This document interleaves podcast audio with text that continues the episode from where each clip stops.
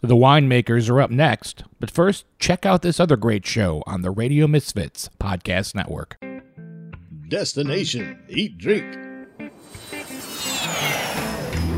I'm Brent Peterson, host of Destination Eat Drink, the travel podcast for foodies. This week, we're in Mumbai, India for spices, curry, and Bollywood dancing. Download Destination Eat Drink today on the Radio Misfits Podcast Network. From the birthplace of modern winemaking, Sonoma, California, welcome to the Winemakers. Local experts Sam Coturri, Bart Hanson, and Brian Casey, along with host John Myers, invite you to listen in as they discuss all facets of winemaking. So sit back, pour yourself a glass, and let's hear what the guys have to say this week. There you go. That's what I'm talking about. Welcome to the Winemakers, everyone. This is Brian Casey. I'm here with Todd Jolly and Bart Hanson, and we've got okay. I got to remember Andrew, Andrew, April, Yes. Lee, and Doug, and we're up here in uh, Dry Creek Valley. We are at Nalle, and uh, those of you that remember, what was it? Three weeks ago, something like that. Todd brought a bottle over on the show that we did on the back porch of 16600, and Yep. We all really liked the wine, and so um, got an opportunity to come up here and and um, and visit, and so we jumped on it. So we are, um, And so we're we're in the back of the winery, sitting out next to the horseshoe pit, amongst the vines. It's uh, November twentieth. Um, National Zin Day. National Zinfandel Day. Very nice. oh right, yeah, shout yeah. out. Um, f- uh, surrounded by old vines that are in various states of color. It is the uh, the fall colors are here, and um, Sonoma County is alive and well. Everybody, don't believe the news. come out and spend your money.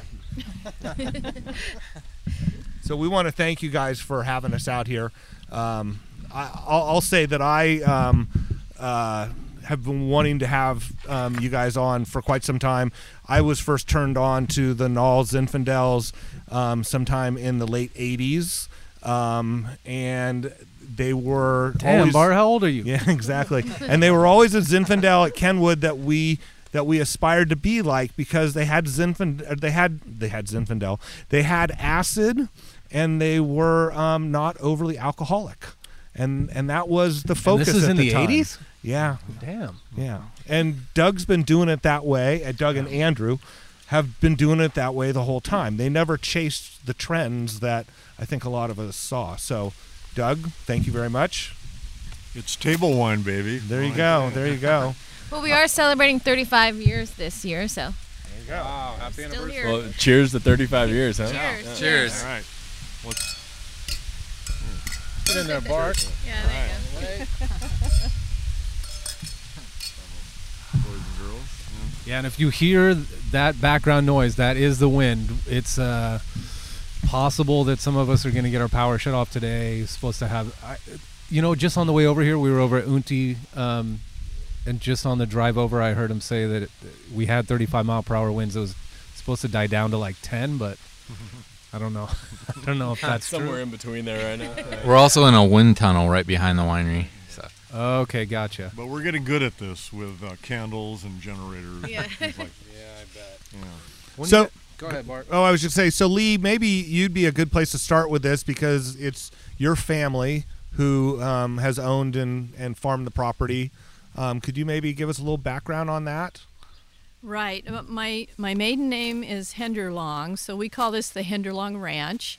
And um, my grandpa Fred and grandma Ruby bought this place in 1927, and Grandpa Fred built the house that actually Andy and Andrew and April live in right now. So, it, um, and then he- their my grandpa's dad was also a farmer out in further out Dry Creek towards um, the dam, Lake Sonoma and the my dad grew up in the house right on the road where um, Andy and A- Andrew and April live. So, but this ranch originally was prunes and grapes because prunes were really a big deal in Healdsburg.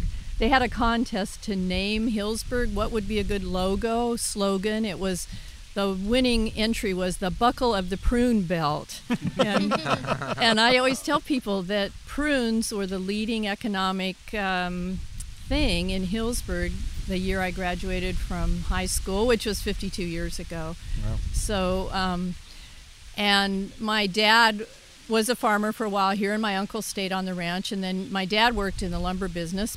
In, but he also he loved this place, and I um, I can't say that I love picking prunes every summer for 13 years. I thought, man, I got to get out of this place. I got to get out of this dirt. I got to go to the city, go to school, get a job.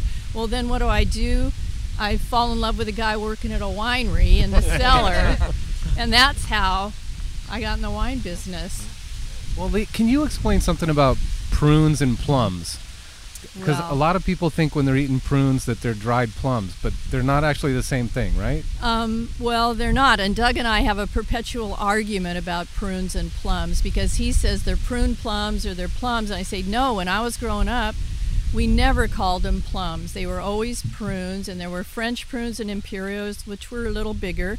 Sunsweet had a drying plant right in town, and it smelled like when he got to town in the early 70s, just like dried prunes Oh, was the, was the familiar thing. And I think um, they na- they changed the name to plums because of marketing purposes because prunes were uh, has a bad connotation for a geriatric thing that you need to use all the time um, but and it's not just they were dry. Keep to keep you regular. yeah well i don't know um, but pr- and prunes don't come off the tree all dried up of course. They're they look like plums you would say except no they're not. But they're but they're egg they're egg shaped and they have a free stone in the middle like a peach can be a free stone. That's the way prunes are. Plums however have the the stone that's the the seed the center sticks and it and it has a tart um, skin it's completely different Yeah, I can. I can jump in with empirical evidence right here in front of the wineries. We have a uh, prune tree and a plum tree, and the plums are definitely juicier, and the pit stays on, and the the, the prunes just fall right off, almost like a Yeah. more drier. Someone, peach. you know, Sam Coturri's not here with us today, but but someone dropped off a bunch of prunes to him a few weeks ago. I guess Alice is allergic to tomatoes, and so he, some guy brings him a bunch of prunes, and he makes ketchup out of it. He Hmm. puts them on the stove for like I don't know two days or something, and boils them down, and then adds a little like vinegar and and um, uh, brown sugar or something. But but I was eating them; they were delicious. yeah And that's what that's why I was like, "What do you mean they're prunes? You mean they're plums? They're not prunes yet." He's like, "No, they're prunes." yeah Yeah. yeah they are Okay. Yeah. Take that Yeah. All right. Well, you guys tell us a little bit about the property. Like, how many acres are you on? What's planted? What do you got planted out here? Um, yeah. What's going on? Well, we don't normally talk about this because you never tell me, anybody how many head of cattle you have. So should you be telling people how many cattle? Wait a minute. And you when have? you're in Texas, don't you brag about it? If you got a lot, you tell people, right? Okay, okay. we have uh, 20 acres of grapes. Okay.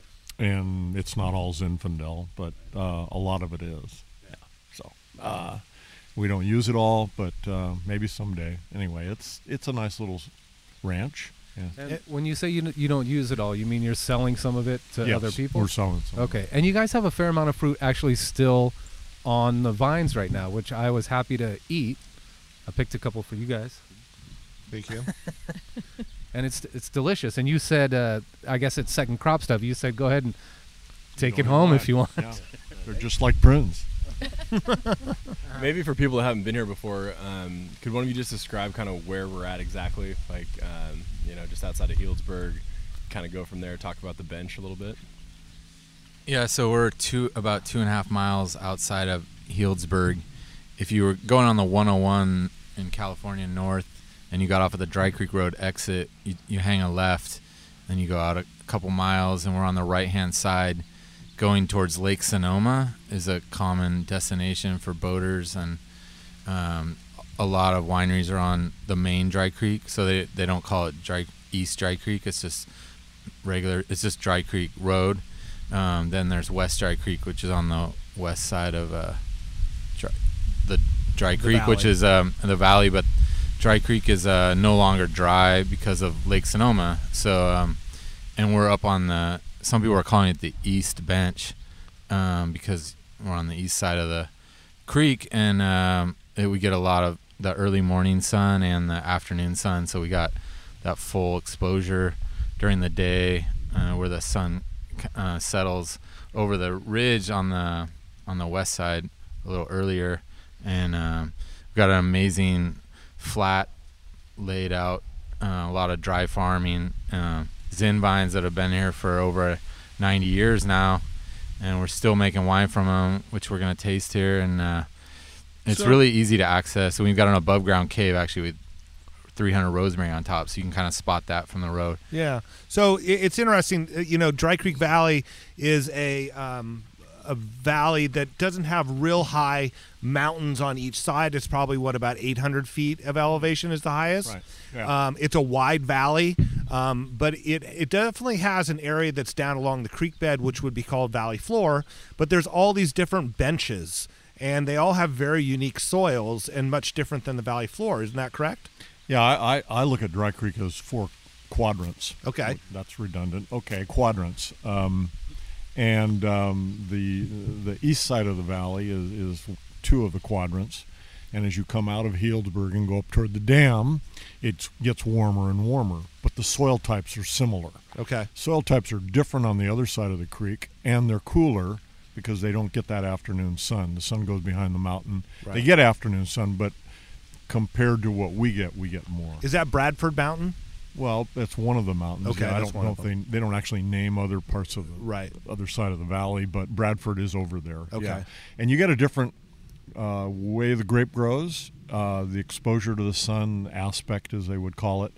Um, soils are different, and so I've made wine from all four quadrants, and um, they're different. Yeah. They definitely are different.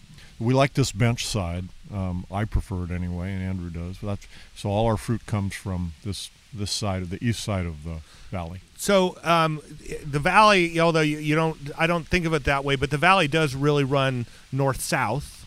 Well, it Or actually runs south, northwest, southeast. Northwest, yeah. But we tend to like to just simplify it and say it's north south. Yeah, yeah. And and the, so the northwest end is definitely warmer, even though theoretically it's closer to the ocean. I would say the northeast end is. I'm sorry, warmer. northeast end is Correct. warmer. Yeah. Yeah. Yeah. Okay. And then when you but you get it to the altitude up to Rockpile, Right. And you got a whole nother appellation Correct. really. Um, it's I mean, if you want to call something Dry Creek, but you're up in the hills at 800 feet, uh, it's quite different. Yeah. I mean, they call what's the area over there on the east side of Napa? Um, you know, where Silverado Trail. yeah. Well, Or Coombsville. Atlas well Peak. I was thinking. Um, nah, I can't think of the name. It's up. It's up by the. Yeah. Um, It'll come to you as soon as I we will. leave. It will. Anyway, Angwin? doesn't matter. Is Angwin. Yeah, it's up by Angwin, Angwin. yeah. They still call that Napa Valley, but the fruit's are way Right, different. right, Yeah. right. Thank you, Angwin. Yeah. So, so Doug, let me ask you this: what what was your? I, I know I know that um, you took some classes at um, at Santa Rosa JC. I mean, you, you you went to college down south, if I remember right. Um, I, this is from the website. Um, and then, but when you came up here, you took some classes at the JC. Um, I know Rich Thomas um, was someone who was teaching at that time, correct? Right. Rich and Thomas. um, and Rich was a big influencer of of all of us in the valley during that time. well, Rich was uh, the only one that uh, we thought knew what he was talking about. Right. and that's because he told days, you that. it was a small pond. Yeah, Yeah. and Rich would tell us that often. Right. Uh, and Dick Arrowood was also teaching at the JC. Rich Ar- he Yeah, was, yeah, huh? Yeah. Okay. Uh, he was uh, either a year younger or a year older than I was, but he knew everything because he had gone straight out of high school to Fresno State and Okay. and uh, had a degree. And again, it was a small pond, so um, w- there was no internet. What you knew was basically your academic background and a little bit of experience. right. Um, so I started at that point, and I ended up at Davis and okay. got a graduate degree from Davis. Okay. Yeah. And then what was your first winery job? My first one at uh, what is now called Coppola Winery, but it was Souverain. Right, Chateau those days. Souverain. Yeah. Yeah. Right. right. So it was a big winery, and they let me do a lot of different things. So I got a big exposure, and then. And um, so did you that was after you had graduated from Davis? no, it wasn't actually. I, I, I started completely. Uh, So you were just a cellar rat. I was a cellar rat, which was the best thing you could do. Actually. Absolutely. Yeah. Yeah, and Yeah. then you get the academics on on top of that, and Right. that helped helped me get my first job out of Davis. Real, I mean, where I was the boss. Right. Yeah. Right. Yeah. And then I also um, seems to me you um, you and John Kongsgaard worked together, right? Somewhere. Yep. Yep. Yeah. And John is a closer, closer and closer. No, no, good. Okay. Uh, yeah. John uh, is a Napa boy, and and uh, but we knew each other at Davis, and we ended up on a collaborating on a winery um, here in Sonoma County called Balverne. And, Right. Um, and then and John ended up going back to Napa, where his family had land, and started his own label. Okay. Yeah. Brian, it came up. Uh, the reason why I bring it up is jo- uh, Brian's making some wine this year for his first time, Mm-hmm. and when he was looking for like wineries that he wanted to stylize things after, one of the ones he said it was a Kongsgaard Chardonnay, and Well, he says he says how do how do you want to make the wine? I said I want to make it exactly like the 2009 Kongsgaard Chardonnay Judge Vineyard. I know he did like it was like a year long ferment or something. I mean, it's something crazy. At least a year. Yeah, and I think Bart Maybe Bart five a- years. yeah. I don't know. I think Bart was a little confused by that, and then I said, "No, I'm just kidding because I want to make sure that we have something to sell." we could go way deep on that one, but we won't. Yeah, yeah. What is the story with those ferments? I mean, how do you let your wine ferment that long? Oh, we don't have time for all that. Yeah. Or we do if you want to pay me two fifty an hour. I'll I'll work with Are you. Are we talking 250 or 250? two hundred and fifty? Okay, now maybe, maybe- more. maybe we can talk start after. asking yeah, consulting fees, Brian. Consulting. Right. Yeah. Hey Lee, I wanted to ask you to jump back to the prunes and plums. So when did all that kind of? It was in 19 late 20s, right? When it kind of switched over into grapes. And can you Um, kind of just talk about that process? Not, well, not, uh, by the 1980s, most of the prunes were being planted over in Marysville and U- Yuba City. That sort of they could grow really great prunes over there, but they couldn't grow the gr- kind of grapes that we can grow here. So eventually, and the um, the f- the farming families next to us took care of the vineyards. The Saini family for my grandparents when they got older, and so they were still farming, and they eventually took out the prunes. And and then when Doug and I came on the scene, we um, and Doug was um, int- he was really he thought well the Henderlong Ranch you could make a, you could have a winery here. Wouldn't that be great? And um, and we could call it Henderlong Winery. And but you know my mom and dad very very conservative. And they said what? A winery that's crazy. Whoever thought of a winery? There were only 17 wineries in Dry Creek. That'll never. How are you going to sell the wine? We're going to lose the ranch because of that. And, but, um, but and anyway, it was my, my mom didn't really trust men that well, and it, but after 35 years, I guess she finally trusts because we've been married for almost 45. She trusted you after that, and so it all worked out that we we were able. She said, "Well, you can." They allowed us to build a winery here but they didn't they said we'll just sell you the grapes and you can hmm.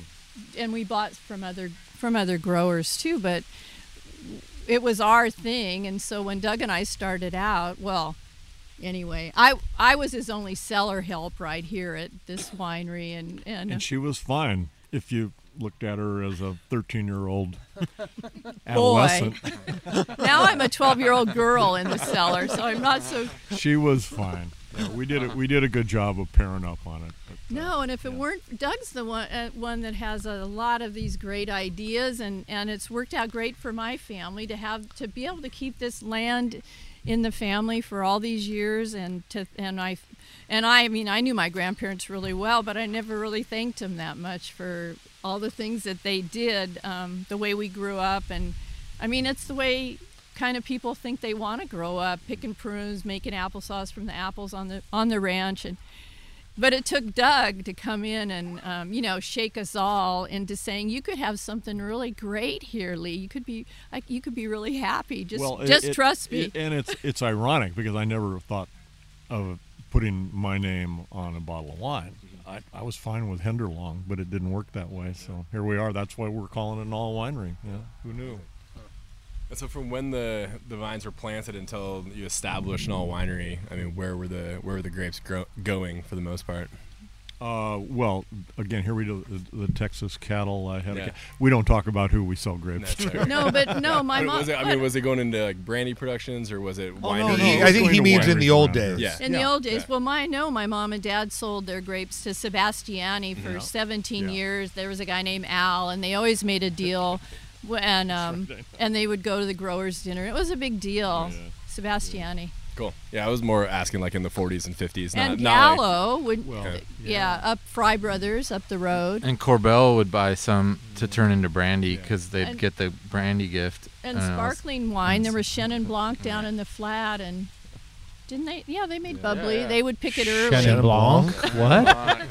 Yeah, really, the old Chenin Blanc Well, vine. Hashtag Hella Shannon. Shout out this Brian is Casey. something for some of the old timers that might listen to this. Who will that be? Not too many, but um, Hearty Burgundy was a big deal Yeah. in the 60s and 70s. Yeah. And Gallo was making wine right almost next door to us, a mile away at Right. Frei Brothers, and they still do.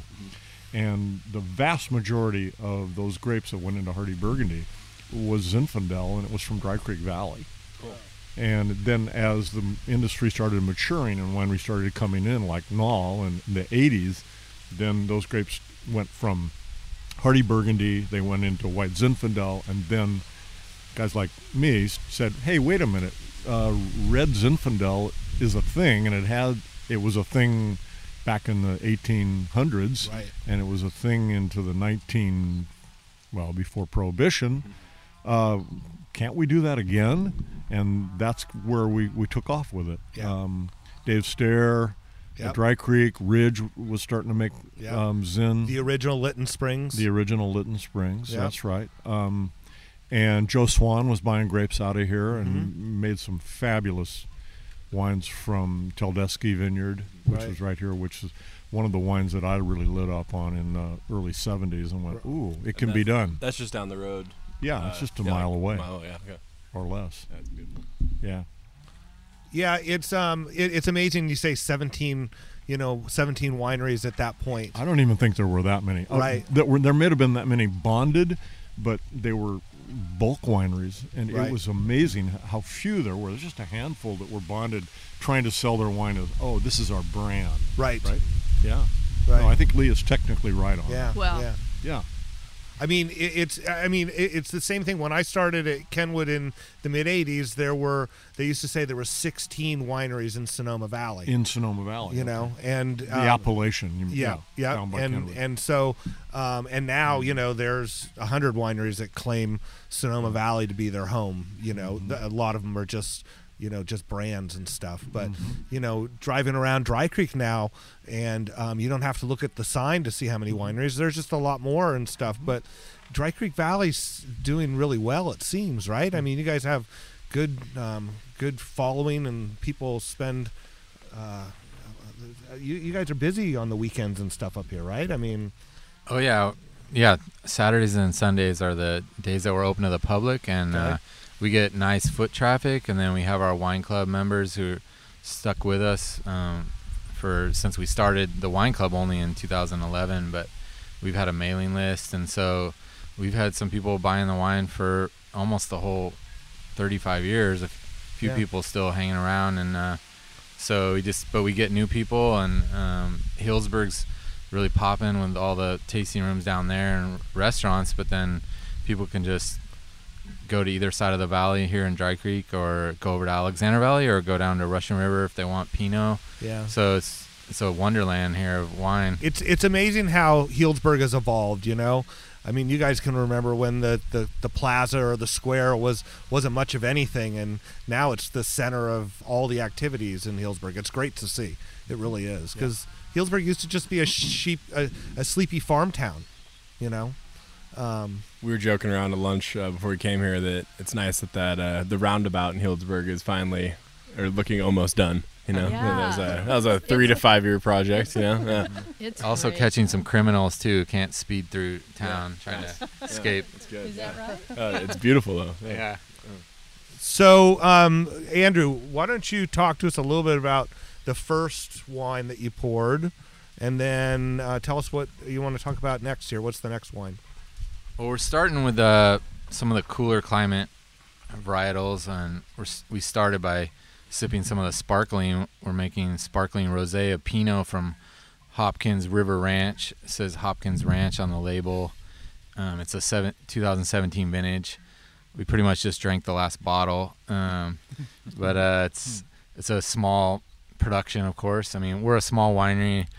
About total production is about 1,500 cases. Okay. Um, 1,500 cases, and uh, so we just uh, make about 70 cases of the 72 to be exact of the sparkling, and, uh, what other white wines do you guys make? uh, making some Sauvignon Blanc off the our own grapes that are down in the flat there. We call it going down towards the creek, and it's awesome. Um, screaming acid, really got that Sauvignon Blanc character um, down home, and uh, fermented in barrels. And we do everything our white wines in barrels. Uh, I don't. We have stainless to do the initial on the reds and the skins, but I always try to get everything into barrels as much fermentations as I can. Um, just the any kind of French oak nuance that the fermentations in that barrel give the wine are a lot more elegant and um, rounds out the tannins. Just gives you a smooth bottle of wine, and it takes a lot more hands-on and attention to the details in the barrel because you've got little slight oxidation moments and um, just getting the temperature right. It, it takes a. I don't just punch in numbers, so I'm doing everything by touch and feel, and I like having that control. And um, anyway, the sparkling, I make the base. And I give it a little bit of a press, and then I mean a little bit on the skins, and just not not bright bright rosé, but uh, just flavorful. So it's about the finish too. It's about the mouthfeel, the texture, and um, but sparkling has a nice. Anything sparkling has the the aromatics from the secondary fermentation, the yeasty bread-like characteristics are always a bonus. But for me, I want that that mouthfeel to be something you've never. That's you have to search far for to get. Good. Can I jump in and say something? Just I love that it's made in the traditional champagne method, but there's no dosage, so there's no sugar. So it has that kind of like creamy texture, champagne texture, but it's really lively and I was drinking a lot of it before I got pregnant. Yeah, too bad. Seems like somebody might be missing it. a little bit. Another one, barkeep here. no, I'm having this. But so then we also made a still Pinot Noir, and we do every year from our buddies um, Bob and Tony and Whitney Hopkins at Hopkins Ranch are close friends and really good growers, and I get to go down there and um, just. And where in the Russian River Valley is Hopkins Ranch? Uh, it's on East Side Road. It's it's south of uh, Rodney Strong, down there going towards River Road. It's right right before that Riverfront Park, um, and it's and you just it's going down towards the rivers where the uh, Pinot is. It's a Swan clone Pinot. We make a big deal out of that. I, I see Swan clones being talked about more, but when we started, we were always making Zin, and then when my dad wanted to make some Pinot Noir, we got this in 1998. We started doing it, and I didn't. There wasn't a whole lot of discussion about that. It was just like, oh, this is this Pinot, and it's it doesn't crop very much, and it's it's light in color, but So this the Swan clone is that it's actually a field selection, right, from Joseph Swan, or is that a Yeah. Davis certified no, it, clone? Well, it is a Davis. Now they have. um, Oh, it is. Okay. He treated it, but uh, it was a suitcase clone. Oh, it was. Okay, yeah. There's a lot of discussion on how it got in here through Martin Ray, maybe. Right. Uh, just bringing it Yeah. in from Burgundy, and then and then Joe got it from Martin Ray. Okay. Put it in his vineyard, and then Bob got it from Joe, and Right. blah blah blah. Yeah. But it isn't heat treated. It wasn't in Bob's vineyard. It, they have now taken it and done that. So. Yeah, it, it's funny. There, are, I think there's a lot of times where people refer to clones and they actually mean field selections and whatnot. So, um, I don't. Sometimes it really doesn't even matter, right? Doug? Yeah, exactly. Yeah. exactly. Right. And it, and clones respond differently, and April can speak to this even better than I, uh, because she's a viticulturalist. Um, it depends where you put the clone. Right. They don't taste the same when they're in different soil, in Right. different locations. Isn't that amazing how that works? Yeah. that is true. No, I'm I'm looking for. I smell lavender, but I don't know where it's coming from. On the other side of the wine room. It's way over in a barrel on the other side of the winery. Oh, okay. I mean, it's really present. I like I catch whiffs of lavender, and I, I was smelling it when we first got here, but I couldn't pick out what it was, and now It's it not- just it's not me. rosemary. Are you thinking rosemary? No, no, no, no, definitely lavender. What is it? The roses? No. Oh, it must be. Brian what, just what has a, nose Brian has you a have, sensitive Brian. nose. Whoa. There is some lavender though. no, that's rose. So April, oh, Yes. let's talk a little bit about your responsibilities here at the winery. oh. I guess I'm like. Uh, what? I, I, I do a lot of different things. Yeah. Yeah. But So- your background is is viticulture. Viticulture, yeah. Okay. I got my um, master's degree in viticulture at the University of Adelaide Okay. in Australia. Okay. And then moved back here and actually started working as a grower rep in the Central Valley. Okay. And then met Andrew. And then so I moved here to to Healdsburg Okay. and worked for another winery as a grower rep. But then we decided we wait, started. wait. Can, I'm sorry. Can I start? with- What's a grower rep? Um, it's kind of like a liaison between uh, the farmers and the winemakers. So we'd go out there. And It's a thankless job. it's a fun job. Exactly. it's really fun. Yeah. It- it- but um, no, in, in the Central Valley, we used to contract certain uh, vineyards for specific programs when you when you're making like nine million cases of wine. Right. Um, but uh, So wait. So you would go out to who were you representing? oh, at the time I worked for Constellation, and Okay, then and at- so- but stationed at Woodbridge. So then, but but are you trying to get the best grapes for the best price for Well, the that's the winery, or are you trying to get the best price for the growers? You're trying to keep a good relationship Oh, between the winery shit. and the growers. Okay. so, somewhat political in that way. Yeah. Um, and so, uh, no, it was fun, and I got to see a lot of different vineyards, and especially how they grow out there in the Central Valley. Right. And then moving here, but really, um, now I'm here with Andrew, and we started a family. So we have two kids and one on the way. There you go. and uh, and so actually, I work a lot in the tasting room, and then talk to um, Mike Zaini a lot about when we're gonna, you know, leaf and all that kind of stuff. So. Yeah. So you you have your you have your fingers in it. Yeah. Yeah. I'm all, um, I'm I'm just doing whatever I can to help out. Yeah, that's the way I helps in the was. cellar. She's also a cellar rat. Yeah, but that's like the worst job. no, I'm just kidding. She's a great person to reach out to if you want to uh, have Nalle come to an event. I'll tell you that much. Right. Yeah. So so Andrew, um, to to wrap back around to you. Speaking of cellar rats, did you um, grow up um, working in the cellar, um, or at least shoveling pumice or something? or something everything you could name i did and i the, my first memories as a kid was walking into the tank farm at Balverne and just smelling all that fresh stainless uh, no. it was Not- not and from any uh, wine new eventually. oak. But, Fresh uh, stainless. I was uh, there was some super fresh stainless. There was a brand new expensive uh, place and uh, I a mean, big let's face catwalks. it. Wine, winemakers they have a thing for like shiny aluminum and shiny stainless. You know.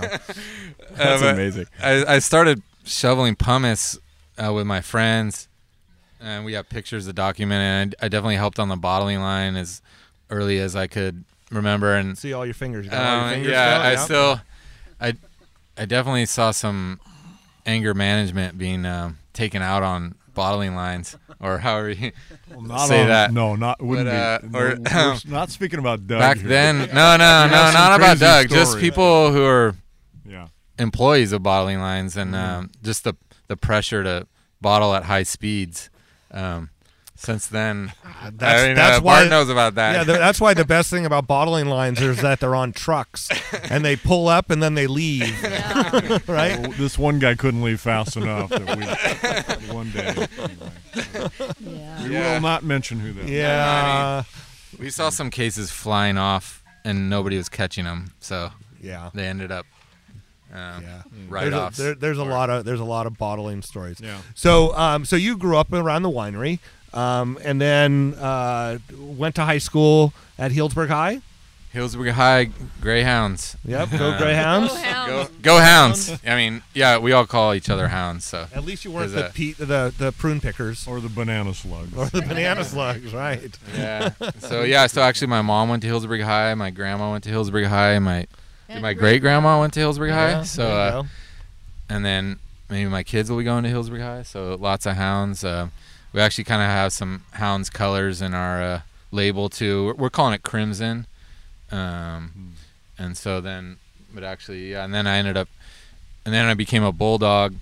And, and actually, this is where the the Nalle Red, Nalle Crimson comes from, kind of, because my dad also his undergraduate we went to University of Redlands, which is in Southern California, an hour of an hour east of Los Angeles, and uh, it, I just had the a love of sports, and I had this dream of uh, playing baseball, and I mean, I did get to accomplish that down there for a couple years, and uh, and then actually I learned. I mean, Rancho Cucamonga, they had some of the first vines down there, Zin, and actually I believe there was a, a, winery where the administration building was. I was doing some research at at the University of Redlands, uh, but then after Prohibition, everything changed, and a lot of the vineyards, I mean, because of the population boom down there, and they had orange orchards, and um, the vineyards moved up here, but uh, the University of Redlands was a great place, and uh, I got a philosophy degree because there were were no winemaking degrees. Um, um, but I did get that love. I finally took biology and chemistry. It was really cool there at the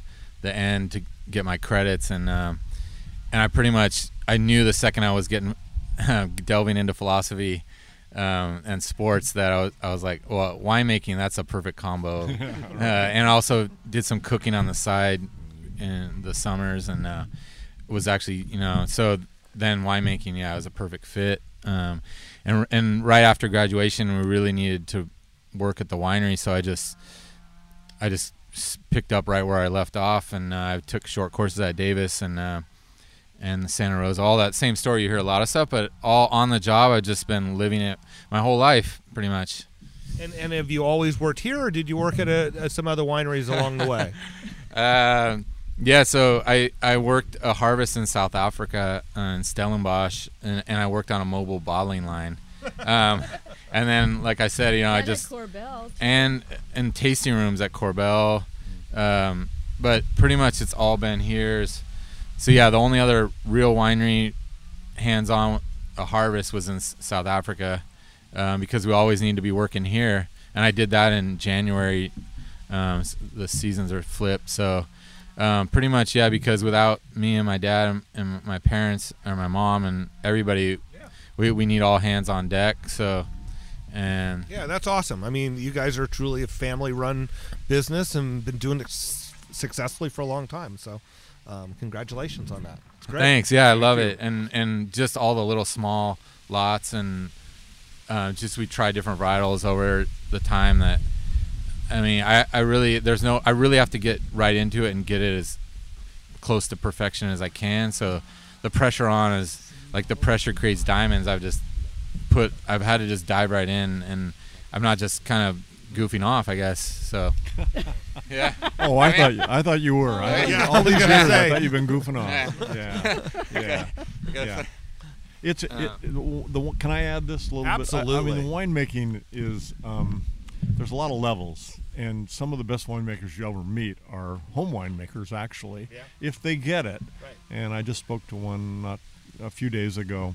He really does get it. He doesn't have the equipment and all that kind of thing, but he senses it. And over the years, I've there are people who are uh, maybe it's in it's the entertainment business also, or or musicians, people that can just play the music, but they don't play it with much soul or spirit or feeling, and then there are people that do.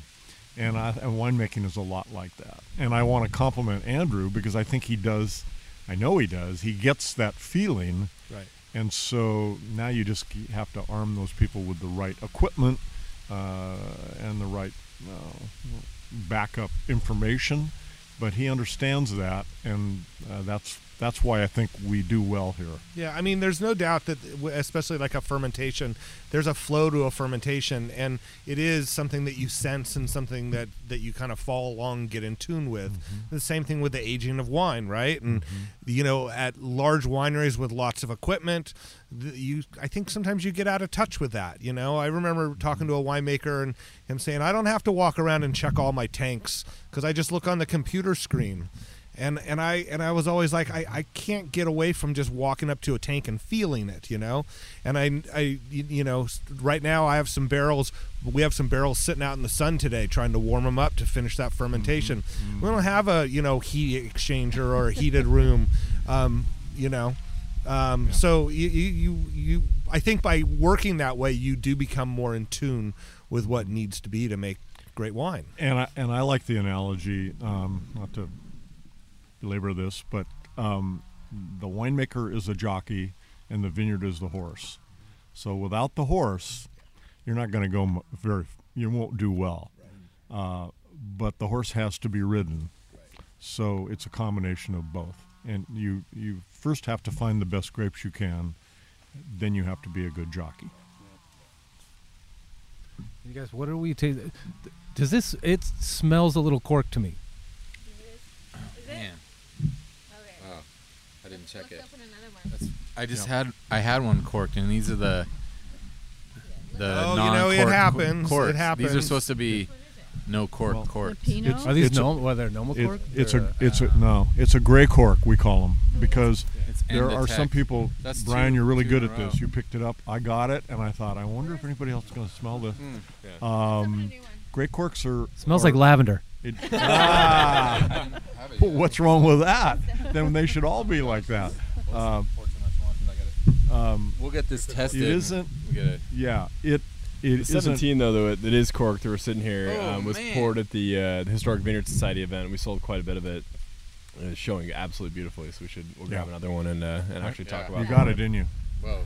you're really Just sensitive do to it, yeah. TCA yeah, I know I'm, Well, I- we got you one- hadn't smelled We got one earlier that was Yeah, I a know. gray I g- cork, I but got the it, mouth and, was messed um, up. So Yeah, you know, But I some mean, people can't pick that up I know it, it is, and sometimes they just don't think they don't like the wine, but um, right yeah, Right. It- We, we started hearing this theory from now Bart and I are not millennials, but we happen to work with a guy who's a millennial. you He claims that the those those carrots, those little baby Oh, carrots here- yeah. Oh. that they get shaved Oh, yeah. down. He says there's something in the process of making those carrots that these kids now that were raised on those they can't. Smell. they can't pick up a corked smell in Ah, wine, and I don't know believe it, exactly what it is in, no, in it- that a bag of those baby carrots always smells like TCA to us. yeah, Yeah, yeah, I can't. I can't Yeah. have them. weird? Yeah. Yeah. Yeah. Yeah, so they're they they associate that smell with like their childhood. Yeah. They don't think there's anything Um, wrong with I it. mean, this so- this may be a stretch, but you know, chlorine ha- has a role Right. in, in TCA. Right. It's trichloroanisole. and Right. There's a chlorine molecule in there. Or, uh, okay. So, um, my theory is, and this could be wiped out by anybody who's in that business of bagging baby carrots, but that they're they have some cleanser that they're they're sanitizing the carrots before they bag them. Yep. And there might be a chlorine product in that san- Yeah. sanitizer. yeah. that's exactly what I thought it was. Chlorine and wood together, um, because it they, there's been theorized that uh, a lot of times it comes from um, pallets in the winery, and um, you know the mic once the microbes are in there and there's chlorine there, so yeah, it's interesting. Yeah. So anyway, I yeah. I'll rinse with this one. Yeah, as a as a 34 year old technical millennial, I want to say that I was the first person to call that cork. So, All so- You were. was. Good on you. All right. Yeah. Oh yeah. Here we go. Um, sure. Do it again. Oh, that's a beautiful one. So without giving away all So the there you go. all the Yeah. Now, secrets, now the fruit comes out. Yeah. Oh, it's, it's gorgeous. going, Yeah.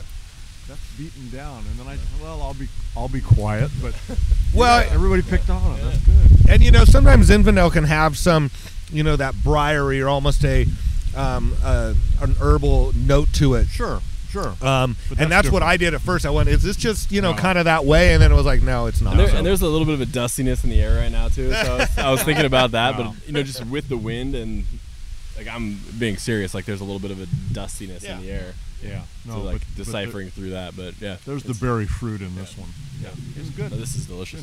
But this is the actually this is our There um, estate old vine, and it's made from the 93 year old old vines right here on the estate, and it's all dry farmed, and so it has that nice moderate alcohol, all French oak. Wow. We say old school California. It's really nostalgic. Um, a lot of people say it's nostalgic of this area, Mhm. um, Dry Creek, back back in the day. When we were talking to Mick Unti, we, we were talking about Dry Creek wines and what percentage of wines in this area actually had the Dry Creek. What percentage of grapes grown ended up in a bottle that said Dry Creek Valley on them? And we were thinking it was probably around 10, possibly 15%, something like that. Um, which means a lot of it's going into Well, Sonoma other- County, Sonoma. right? I sonoma. Yeah, there's a lot of Sauvignon Blanc up here that gets sold to larger wineries that don't do a Dry Creek Sauvignon Blanc. They do a And so they're Sonoma blending it County. with other. or Yeah. nor- either Northern California. Right. It's going into the Northern California blend. That's what, Yeah, no, I think most people, when they think of Dry Creek, though, think of Zinfandel, correct? correct. yeah. I do. I would. Correct. Yeah. Yeah. I mean, I would too, but it then. You guys, are you growing this cab on the property as well? we have an uh, yes a state cab right behind where we're sitting here, and um, we've had that since the late '80s. Uh, it was Oh, Zin before that, but there is actually a lot of Cabernet planted in Dry Creek as Probably well. Probably the two highest varieties in Dry Creek are cabins in. Right. Yeah, Right. and then maybe Well, Mick would tell you differently, but it's a small percentage. I mean, he's really pushing hard on the Italians, and good for him, because the, the the climate is quite a bit southern Yeah. southern Italy. Yeah. you know, mid to southern Italy. yeah. Oh yeah, no, he he Yeah. he shared his No, I think opinions with us. That's Yeah. for sure. yeah, I'm sure. Good. He was all he was all uh, Dry Creek positive though. That was the that was the nice thing. I guess he's a new um, a new member of the Dry Creek grape growers, and so Wine growers of Dry Creek Valley. Yes. Yeah, he's Yeah. on the board now. He just Yeah. got elected. I saw him saying. last night at Yeah. the this promote this meeting they had at this new mill district place down by the roundabout. They're developing a a former lumber mill into a hotel, retail, condos, and affordable housing. Like I saw that there's a water tower with the Yeah. district on it. Okay. yeah, Mm-hmm. yeah. it'd be nice to see that. I mean, I guess it's kind of mixed feelings, right? You don't want to see an empty lumber mill there, but then you also are a little afraid of a bunch of development. So It's already here, Right. So you might as well do it well. right, Yeah. right. So stylistically, the 17's in to me. Um, so I've only been drinking all wines for about a year. My good buddy uh, Brian Seal with the Veneration Wine Club brought my wife and I up here to meet um, Andrew in April last year, and one of my first thoughts was Burgundy. I, kept going back to Burgundy when I was drinking these Zinfandels, and I had I had this like epiphany. And Brian Brian's wine style that he likes for his clubs are very lean, um, very hipster, but still in check, right? And I don't think these wines are hipster at all because I think these wines are way more delicious than what you would call, you know, your run-of-the-mill hipster wine. Right? but that being said, what, I, what I'm complimenting you here is the like the delicacy and the the bouquet on this wine, and then how well the French oak is integrated. I mean, the wine is beautiful, and the 17 I think is the best vintage that I've had. I've only had four or five of the Zins, but uh, vintages wise, like this is is tasting really really nice. we we love that. We live for that. That's what our whole livelihood is about. And Zinfandel, we are known for Zinfandel, and so um, these estate old vine, I'm bottling them separately as a vineyard designate. And my dad started it where, um, I mean, he would combine a bunch of different vineyards in Dry Creek um, and have some Petit Syrah and Carignan in it. But I, I think that being where we are, this location, the vines being here this long, and knowing the acid, the natural acidity that's here, um, these wines, because uh, kind of a, a badge of honor is to have your wines last a long time for me, or the way I was trained, and so I, I want the that is that backbone and that structure to have the wines last, um, be smooth and flavorful, you know, at least ten years, and so. Uh, but when they're young, they got that vibrant fruit too. So, trying to cover both sides of the fence, and uh, I love to hear that feedback. I mean, I'm, I'm I am kind of like one of those introverted artist where I I really am always um, obsessing on the details of it. So I always want to keep making it perfect or keep elevating the style. So and I'm already thinking about the 18s. I got my 19s in barrels, and so and this wine's evolving, and we release our wines. We try to release with the trends of everybody else releasing their. I mean, just in California, you release about two years out from the vintage, and so but in, in a way, like because of this style, the wines almost need like like an extra six months. I just like to. I always think they just they get better. I mean, you don't hear that as much, but I really believe that, and so I'm always like keep waiting for that that I mean, right now this is it's tasting great, so I'm pleased. But well, but it, but you know, I mean, we we we need people to understand these wines really aren't built for early drinking, mm-hmm. which is which is counterintuitive because the alcohol's a little lower. Thirteen nine isn't low, but it is relative to the industry. They really take three or four years to come around. For sure.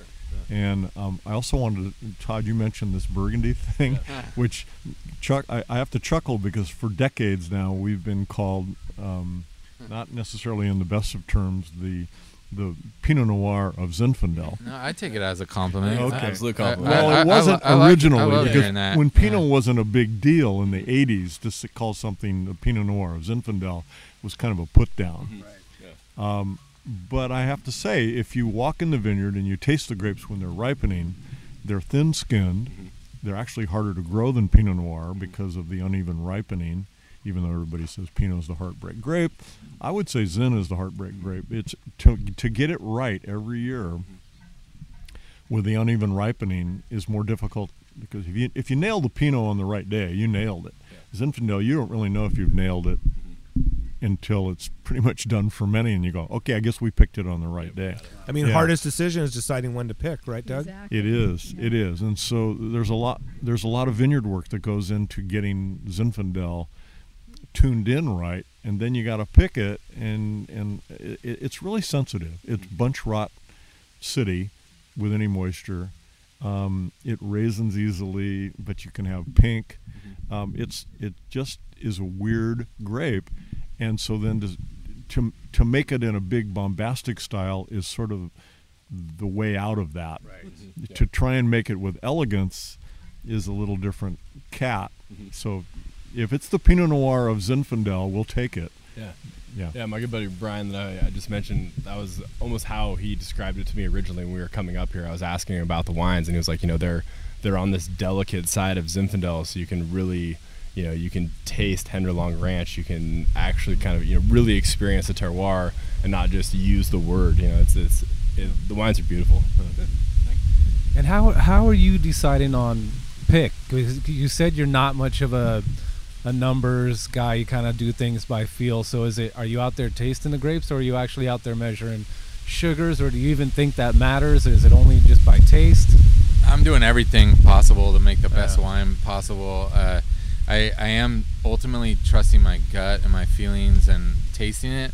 I think that's like with cooking, where you always see the chefs. Everybody has to taste their food before they even put it on the plate. Or uh, I really believe in the proofs in the pudding, and, and like most anybody. But I also look at the number. I have to. I just have to because it's just a double checking, or it's just to be consistent with your style and every year's a little different sometimes the wines will or the grapes will taste perfect but maybe the ph might be higher or the acid might be lower than but usually you can taste that but sometimes Yeah. you can just clarify it to within one gram or 0.5 grams and that could be the difference between a couple days or I, I really since the vineyards are right here and i live right here I, every day I just walk right by the vines and taste them. Yeah, you And, really don't uh, have an excuse I, I for go not- to sleep thinking about it, and I wake up and I look at it, and then I walk Susie. outside and I taste how are you it. today? And uh, I, I I love my I walk my dog and, with, and walk with my kids in the vineyard. And we're all, I mean, I'm out there tasting the second crop right now, going, well, you can make some good second crop late harvest Okay. right here because C- yeah, there's can been we- no rain, so there's no real rot. And, I mean, you could if. If you had the time and the energy, and you had interns and Barrels. stuff that were still around, and uh, Yeah. but, uh, Kids are only a few years away from that, yeah, right? yeah. because like, oh man, my, my my daughter wants to cook, so I mean, fermentation's like cooking, so yeah, we could start, or we could make, yeah. Uh, Because will you explain that for people? So so when we pulled up, we see fruit still on the vine, and you guys are saying, "Oh, that's second crop." Can you explain for people that don't know what that means? What does that mean? Why didn't you pick every single berry that was on that vine?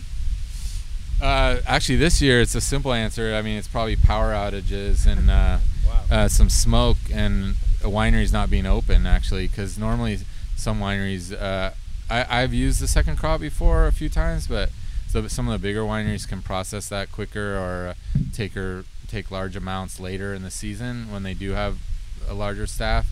Um, so a lot of the time it does actually get picked. Uh, we this has been a different one this year. I mean, maybe Bart can Well, I was to say the hard thing about picking second crop is is that there's not as many bunches and they're smaller, so it takes a lot more energy to pick a lot less fruit.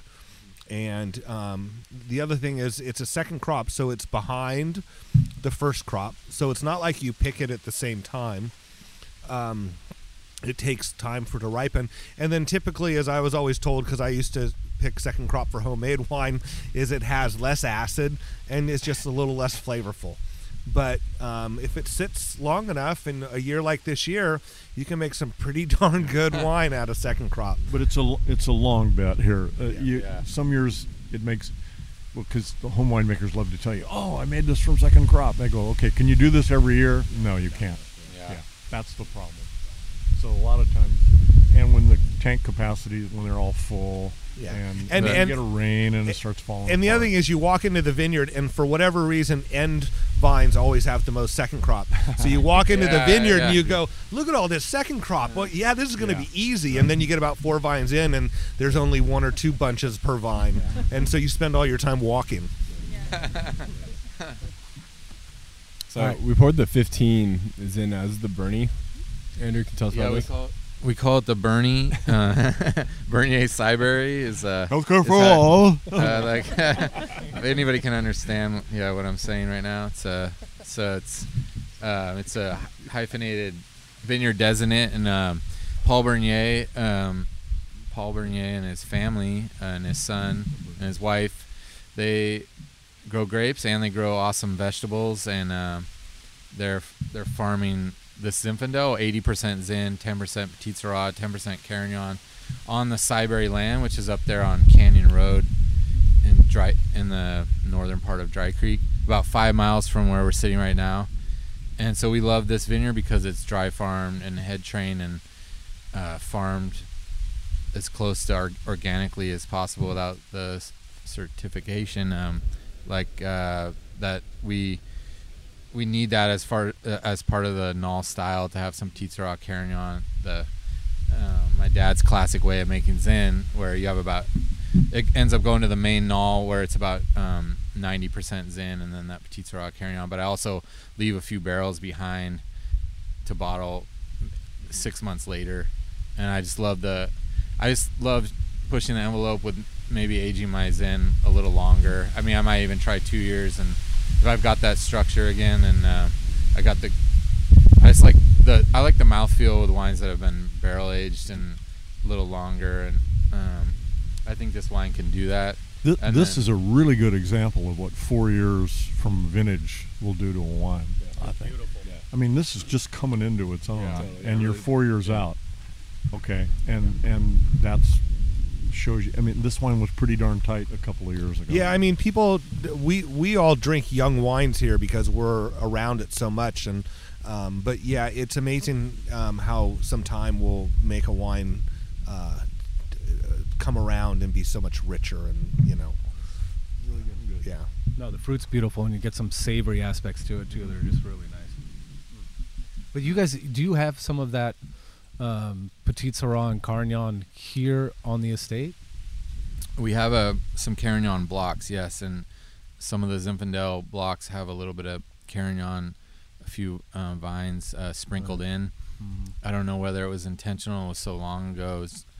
Just the cuttings they came upon, or um, and also we've been putting a few Petit Syrah in when we replant some of the Zinfandel, just because again that's my dad's style, and a lot of Zin has the Petit Syrah Carignan out there in the the field blends. Um, but you know, Zin's always the star and shines with the fruit, and always has good acidity too. So that's why it's been around this long. It's a really versatile grape.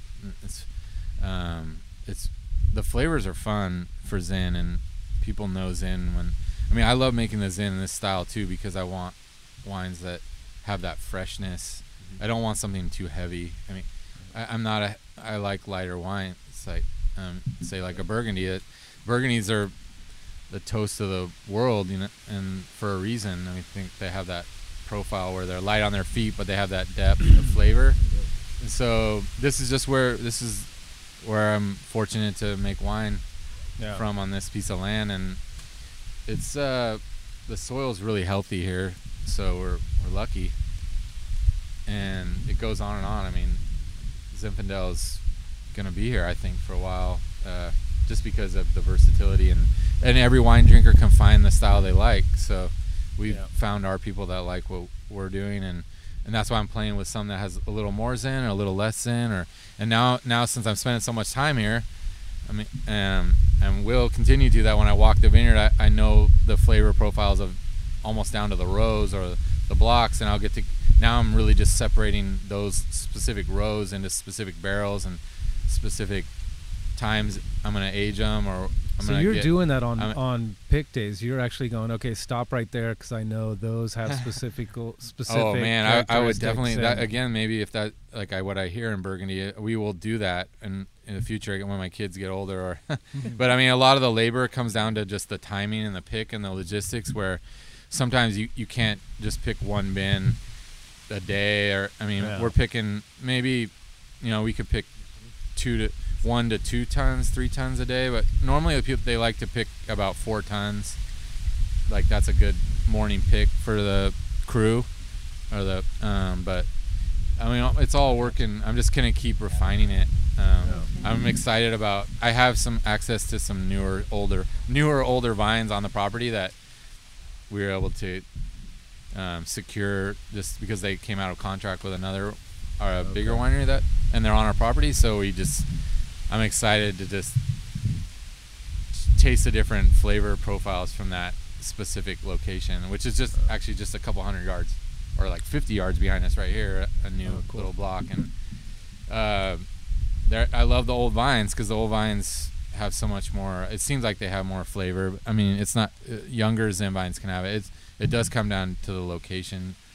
Um, and this Bernier has really got a great location to go back to that. It's on a hillside and the soil's pretty weak and uh, the the skin to juice ratio is a lot smaller. There, there's a lot more skin. And Hmm. The berries are a little more vibrant um, down where we are. Um, so the Bernier Cyberry is uh, just something that people can taste. It's it's fun. It's fun to taste the valley, Dry Creek. What it there's many microclimates and every producer's different even. So you guys have probably already heard all this, but uh, How far apart are pick dates usually between here and there?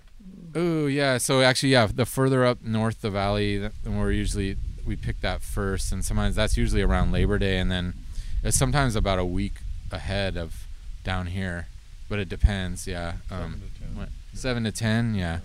Um, but then and then I have blocks, these new blocks on our property, these old vines. That were, there was two weeks behind the Bernier because uh, it's a little thicker, uh, denser soil back here.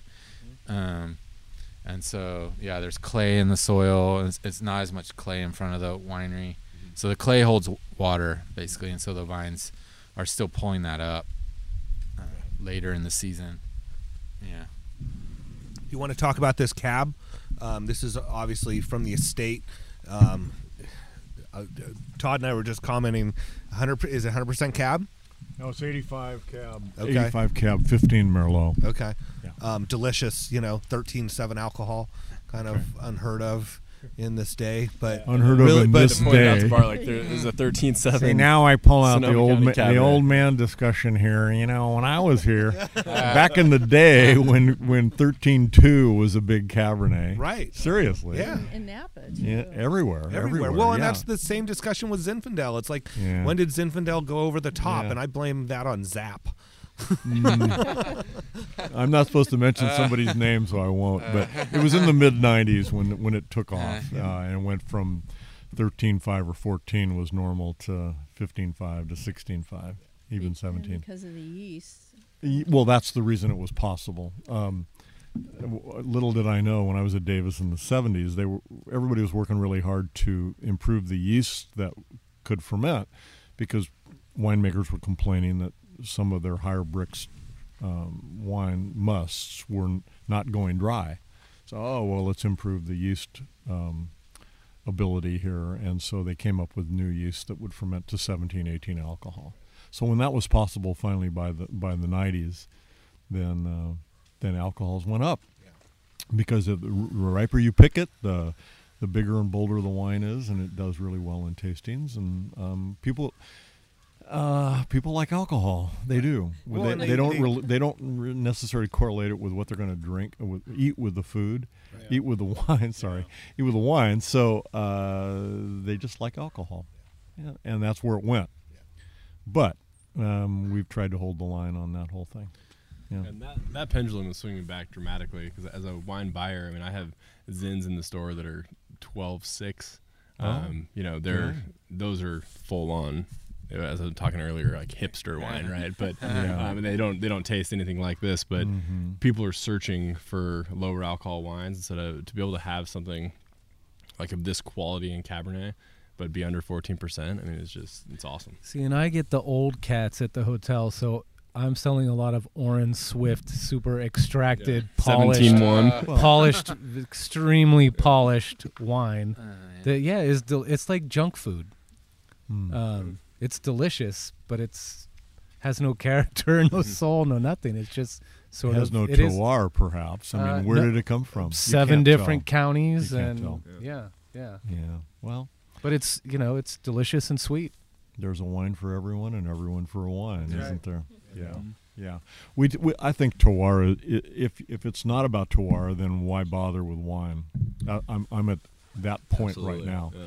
If you, because that's what wine aficionado is about. Mm-hmm. Otherwise, it's a very expensive alcohol product, Yeah. right? I mean, just buy a bottle of vodka. Right, yeah. But if you get into the the the part about oh, I, I get this. This has a different flavor because of the location, Mm-hmm. because of the terroir. That's a whole different thing, right? Well, and like and then it's worth the money. Kobe beef versus normal beef, right? You're not going to pay, you know, however fifty dollars a pound or whatever for normal chuck. When, but you know, some people can understand that Kobe beef tastes different and costs different for a reason, and so that's Right. you know the parallel thinking here is when you can actually have a wine, you you can taste its place. It it is worth more place. money Yeah. because it's it's better Isn't that for a many many thing? reasons. Didn't they you know? copyright that a taste Yeah. of place, or is that KJ? I I'm don't even sure. Yeah, is, that's but, just but they, yeah. they make a coming good out of my uh, mildly Why intoxicated you- brain. yeah. Why would you pay all this money for He this this in. small amount of alcohol unless there was a specific r- taste to it, Mm-hmm. which was That's the what your dad told you. terroir. Yeah. Yeah, and, and he was right. He was in from. Kentucky, Kentucky boy. Yeah, when a bottle, when a bottle of red wine cost more than a bottle of Jim Beam, you were in trouble. he didn't understand terroir. Are you guys have you guys ever made port? Sort of. We made a late har- We made a late harvest light. I w- I'm calling it. So it's a little higher alcohol and is made from more dried um, Zin. It was grapes. 15.5 Yeah. alcohol. It was. It was. Oh, 15 Oh 2 my or something. God. Horrors. And it was, it was hard. it was like basically dry. And everybody, nobody got it. Everybody's like looking at us like, "What's this?" Like it tasted like. How come you put yours in in small bottles? yeah, yeah, yeah. We're used to that. Well, when Almost when, when Jackass Hill reference, Yeah. but I didn't. yeah. Yeah. yeah. Jackass. I mean, that is the thing when when people say, well, no, it's just like most people, they have to know our style is in because they might, they might have a I don't know what's the word Bart when they Well, I. I think I think it's not that they have to know it; they have to be open to learning this style. Um, and again, I think a lot of people think of Zinfandel as being that overly extracted, sweet, high alcohol, and it's it's not that. It's a much more elegant wine, like we were saying saying before. You know, it's a um, it's a delicate wine, and it's affected by overripeness, and it's also affected by other varieties very very quickly. So you have to be careful with that. That would be kind of my thought. But yeah. What are the age on the the Cab Merlot vines? Uh, just like ballpark compared. Uh, tw- 85, 86. so 85 is a great year, by the way. yeah. 35. So Beautiful. Will you guys want to? Will you give out some information? So your web address, um, so people can call you up and check out the wines. I think it's I think it's April's t- Yeah. time on the mic. That, that's me. falling That's me. over here. Put down the white claw. yeah. Um, well, we're open for tastings on Saturdays and Sundays at 2383 Dry Creek Road. Like he said, two miles from Healdsburg town. and we're open from noon until 4:30 p.m. and no appointment needed. You can also find us online at uh, nallewinery.com. And spell Nalle for people. Yeah, N A L L E. Yeah. So null with the silent e. Um, winery.com. And what else am I missing? And how about something about your wine club? Oh yeah, we have a we have an awesome wine club. Um, if you like the wines, you get a good discount, twenty percent off. And uh, in the spring and the fall, you get our new releases: uh, six bottles in the spring, six in the fall.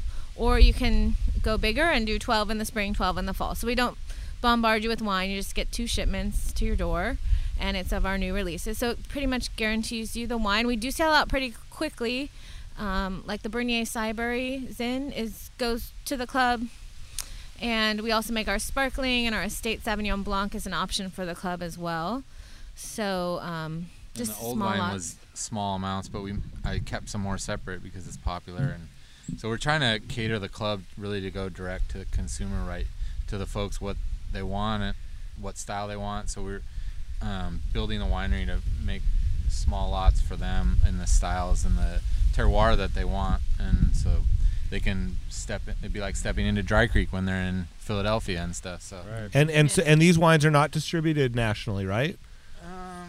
Uh, not not really. We have a few distributors, one in New York and one in Washington. And it's only one wine, really. It's just it's the main Nalle.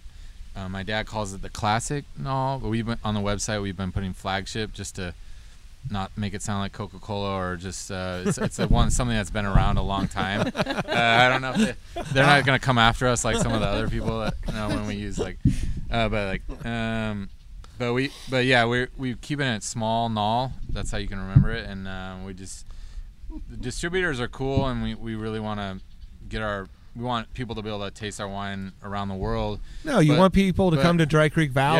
Yeah, we do. And come here and eat at you know restaurants in town and go to other wineries and get out here and visit and experience it. That's what you want them to do. That, that was my idea, and that's why we have the old vine, and we have this beautiful view in the back of the winery where people taste now. Um, but it seems like actually we Bart's totally right, and that's where we're headed. But at the same time, the sommeliers or people around the the world where we have had the wine in the past, um, they they want to show somebody something unique, uh, another style is in. So when the people come to the table, um, they want something different, and they're they're open minded. Then we're there for that as well. Um, but it, Absolutely. Thank you for letting Yeah. me carry it at Sonoma's Best too. Yeah. Um, to put perspective on kind of how how small um, and DTC or direct to consumer, you know, Nalle is. Andrew and drive all the way from Dry Creek Valley down to Sonoma's Best to just deliver like two cases. So it's and that's like for people who don't know, is it's an over an hour drive for two cases. Like I feel guilty that I'm not ordering more, but then in feeling guilty, they said that's all I can have. So it's like okay, well then I'll take I'll take the two and I won't feel guilty and we'll go from there. You know, like, it's, Yeah. True. yeah, it's pretty pretty amazing. Yeah, yeah, yeah. Thanks for talking us up and um, getting excited about this and giving us the opportunity to share our story, like you were saying. And we have a lot of other things that background and history. And if people come by the winery, we can usually we, we can explain that, or you can just see it for yourself in person. And Yeah, we didn't even talk about the winery building. yeah, Oh. Oh, well, yeah. let, let's let people have a little teaser, and and Bart and, And I get will 'em- take some, yeah. yeah. take some photos, and we'll um, Another reason to come on, out and uh, see it. on the Instagram account and on our uh, For sure. Radio Misfits uh, page.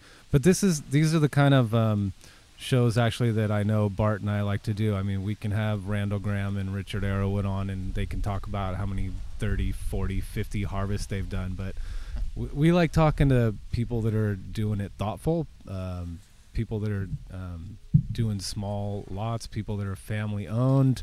Um, this is kind of you know we like to kind of shine a light on people like yourselves that are making wine like this because um, a lot of times you kind of get, especially with distribution, get lost in the shuffle. And so it just needs someone to, and it was Todd actually that turned us on. You know, well Bart had heard of the wine before. For me, it was just Todd bringing the wine one day and go, "No, you got, you guys got to check this out." It's it's it's like a lighthouse. You know, you turn on that light in a lighthouse, and then people start people start showing up. So thank you for allowing us, uh, yeah, on the property and opening up these nice wines for us. Thank you guys very much. Now get off. Yeah, Get off. thank you for the history lesson. Well, I got to pick my grapes first. Okay, all all right. right. some We have ten more minutes. you got any extra Five macro bins? Don't let the gate hit you on the way out. and let's get a shout out Todd Jolly uh, at Sonoma's Best. I, I think you're skipping something today. I don't know what you're skipping to. Yeah, we uh, canceled the blind tasting today, but you know this is. Uh, well, I'm sure there's going to be okay. people Yeah. there. Yeah, Myron, Myron will be overwhelmed, but it'll be It will just be an Yeah. unorganized blind tasting. And I got to do a quick shout out again. I talked about Brian a few times, but I wouldn't know about Nalle if it wasn't for Brian. And I hope everything I said earlier came across clear enough that um, you know he turned me on to these wines because of his precise wine style that I just love so much. So Yeah. big shout out to him, and uh, thanks for having me on today. Well, yeah, and anytime you want to compare m- my wine that I'm making to Burgundy, I'm cool with that. And, and and I'll just one last thing I want to give a shout out to all of the uh, podcast listeners that have been out to visit all of us here in the past month month and a half. Got another it's- one coming. Yeah, it, it's so cool um, to uh, actually meet you folks and come out and taste some wine with you and share some time. So um, you'll all have to add uh, this winery to your list for your next visit. And um, and thank you guys for all your support of the podcast. We really appreciate it. Yeah. Our pleasure. Yeah, you can check out you. our um, Instagram account at Winemakers Pod, and then uh, you can go to Radio Misfits Podcast Network and download some of the previous episodes. We're got to be around 125 something. yeah, we don't really count. And uh, shout out to John Myers. It looks like he's walking around without his brace on, so he is. I think today was a off-site event, so we kind of let him have his piece. But um, he will probably be with us. Oh, should we do a little teaser? Yeah. Well, go ahead. You tease this. Let Todd tease it. It's his. Let's. T- so, so what is it? Wine enthusiast, wine spectator. No, Who that's just right came out so, with that? uh, tomorrow, um, I don't know if I'm going to be there or not. I'll see if I can make it. But uh, Braiden Albrecht of Mayacamas Winery will be on the podcast. He just got number two wine in the world. This is 2015 Mayacamas Cab. Uh, shout out 13 point. I actually Mayacamas uses the fractions on their label still, um, but I think you know they're in the the 13 percent as well for making Cabernet. So um, that'll be a hell of a show. That guy is. Uh, an absolute whiz in the winery and uh, a really fun talk. Um, so yeah. Cool. Cool. So a little teaser for next week. Thank you guys for listening to the Winemakers. We'll look forward to talking to you next week.